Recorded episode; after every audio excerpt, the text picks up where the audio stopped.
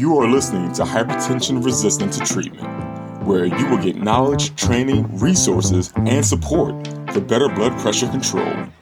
If you are suffering with high blood pressure or blood pressure that is difficult to treat, this podcast is indeed for you. Here is your host, Doctor Tanya. Hi, I'm Doctor Tanya, and I am here to teach you everything you ought to know about hypertension management.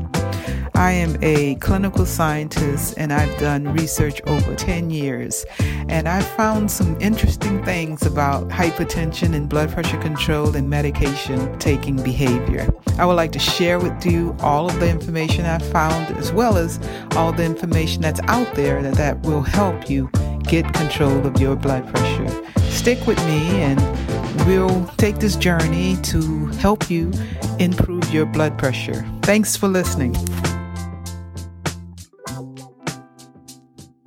Besides vaccines, what could be best to prevent COVID nineteen severe symptoms? Well, unfortunately, the answer is unknown. However, there is an old drug that is being investigated, which could bring about a rapid decline in COVID nineteen cases and death. This drug is called ivermectin, but before you get all excited, it is not over the counter. This medication has not been approved by the F D A to be used to treat COVID nineteen other than in research. So essentially, we need more compelling research before the F D A could safely recommend this medication.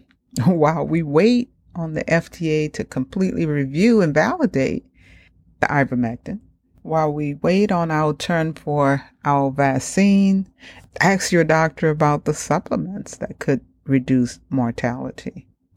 Supplements could potentially help reduce severe symptoms of COVID nineteen. So I really don't want you to forget about that. So let's listen to Doctor Malcolm Ng. He is a Yale and Harvard graduate, and he has some ideas about what we need to do in order to keep ourselves healthy and what we can do while waiting on the vaccine.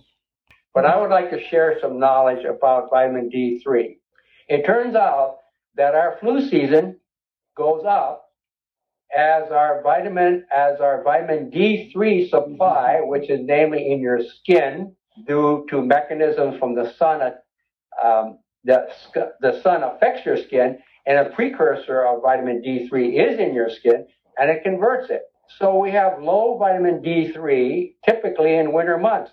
Guess what? When we have more flu, winter months. So it's not that, you know, this is not rocket science. So let's look at vitamin D three also in terms of level. We have multiple studies showing that if you have a low vitamin D three level in your blood at the time you're affected by various diseases such as COVID nineteen, you can have a pretty bad reaction. What is that reaction? Well, the reaction is an over-response, you might call it, of your immune system.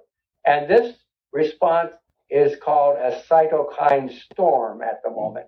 This is where your immune cells are going haywire and giving you more reaction than you really need. Somehow, and not all the mechanisms are worked out completely here, vitamin D three seems to modulate your immune system to allow you to not overreact, you might say.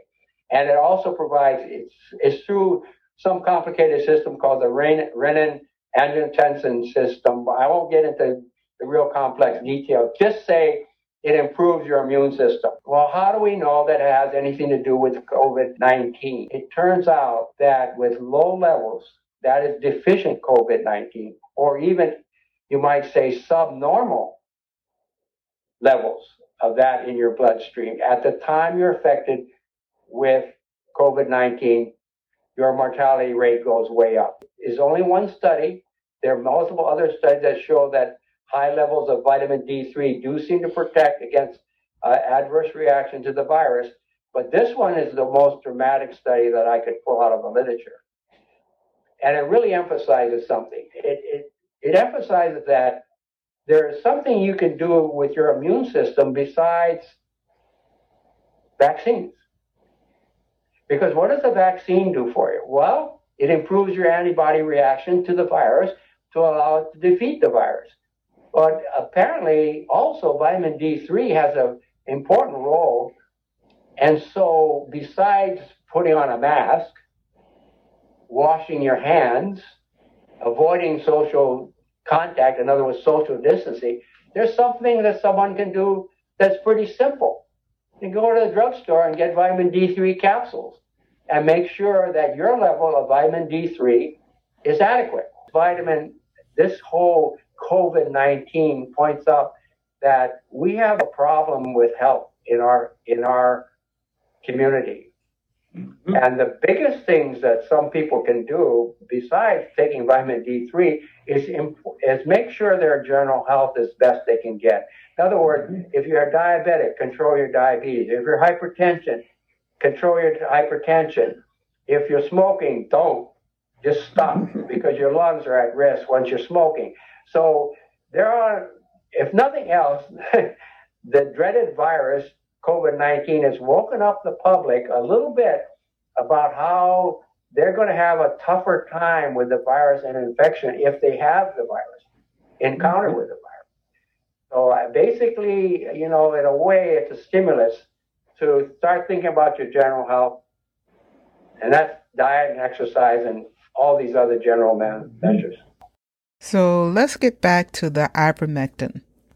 On December the eighth, two thousand twenty, Doctor Pierre Kory, president of the Frontline COVID nineteen Critical Care Alliance, testified before the Senate Committee on Homeland Security and Governmental Affairs. Here he is in his presentation to the committee. I want to start out by saying that I'm not speaking as an individual. I'm speaking on behalf of the organization that I'm a part of. We are a group of some of the most highly published physicians in the world. We have near two thousand peer-reviewed publications among us, led by Doctor Prof- uh, Professor Paul Marik, who is our intellectual leader. We came together early on in the pandemic, and all we have sought is to review the world's literature on every facet of this disease, trying to develop effective protocols. You just mentioned that I was here in May, and I touted I wouldn't say touted, I recommended that it was critical that we use corticosteroids in this disease when all of the national and international healthcare organizations said we cannot use those. That turned out to be a life-saving recommendation. I am here again today with a new recommendation.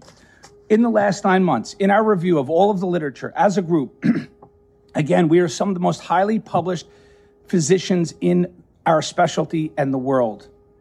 We have done nothing but try to figure out how to identify a repurposed and available drug to treat this illness.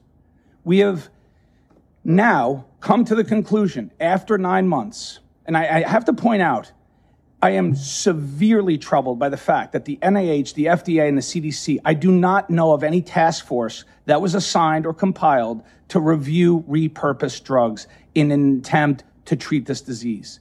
Everything has been about novel and or expensive pharmaceutically engineered drugs, things like tocilizumab and remdesivir and monoclonal antibodies and vaccines.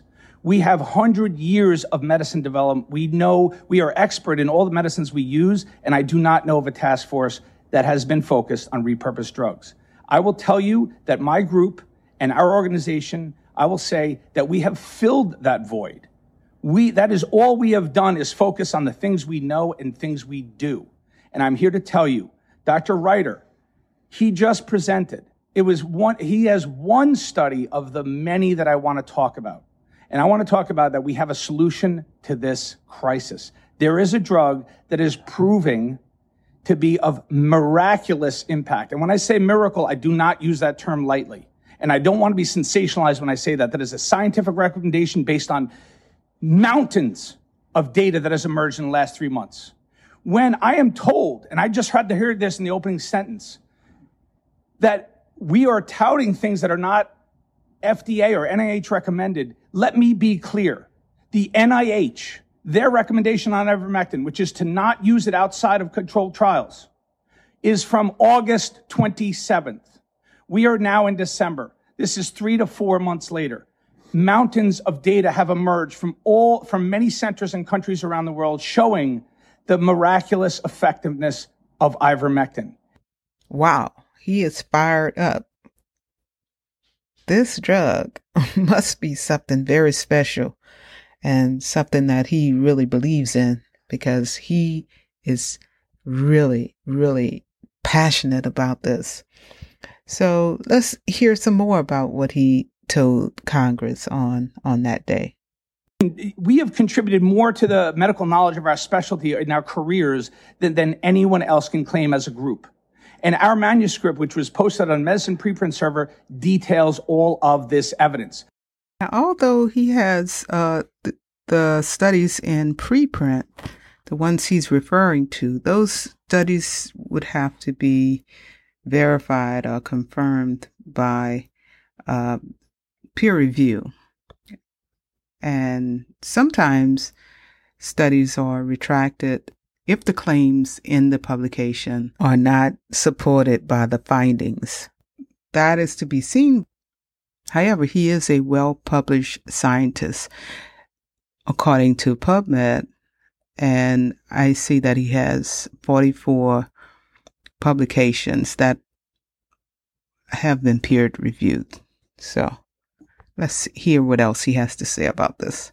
I want to briefly summarize it. Number one, we have evidence that ivermectin is effective not only in prophylaxis, in the prevention. If you take it, you will not get sick. We just came across a trial last night from Argentina by the lead investigator of ivermectin in Argentina, Doctor Hector Carvalho. They prophylaxed eight hundred healthcare workers. Not one got sick. In the four hundred that they didn't prophylax with ivermectin, fifty-eight percent got sick. two hundred thirty-seven of those four hundred got sick. If you take it, you will not get sick. It has immense and potent antiviral activity. We know that from the first study in Monash, it has made the bench to the bedside. Prophylaxis, we now have four large randomized controlled trials totaling over fifteen hundred patients, each trial showing that as a prophylaxis agent, it is immensely effective. You will not get sick. You will be protected from getting ill if you take it. In early outpatient treatment, we have three randomized controlled trials and multiple observation as well as case series showing that if you take ivermectin, the need for hospitalization and death will decrease. The most profound evidence we have is in the hospitalized patients. We have four randomized controlled trials there, multiple observation trials, all showing the same thing. You will not die, or you will die at much, much, much lower rates. Statistically significant, large magnitude results if you take ivermectin. It is proving to be a wonder drug. It has already won the Nobel Prize in Medicine in twenty fifteen for its impacts on global health in the eradication of parasitic diseases. It is proving to be an immensely powerful antiviral and anti-inflammatory agent. It is critical for its use in this disease. We, again, stand by our manuscript. It is a scientific manuscript. It's been submitted for peer review. But please recognize peer review takes time. It takes months. We do not have months. We have one hundred thousand patients in the hospital right now dying. I'm a lung specialist. I'm an I C U specialist. I've cared for more dying COVID patients than anyone can imagine. They're dying because they can't breathe. They can't breathe.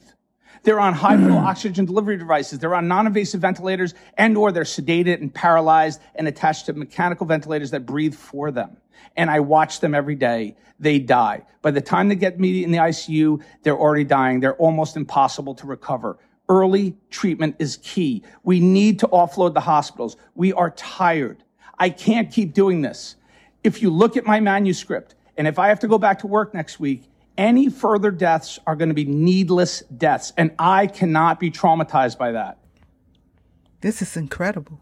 Here it is. We have a medical doctor who is a scientist who has done many trials, many research studies on various things, including COVID nineteen, and his most recent work is on COVID nineteen and how to treat and prevent COVID nineteen.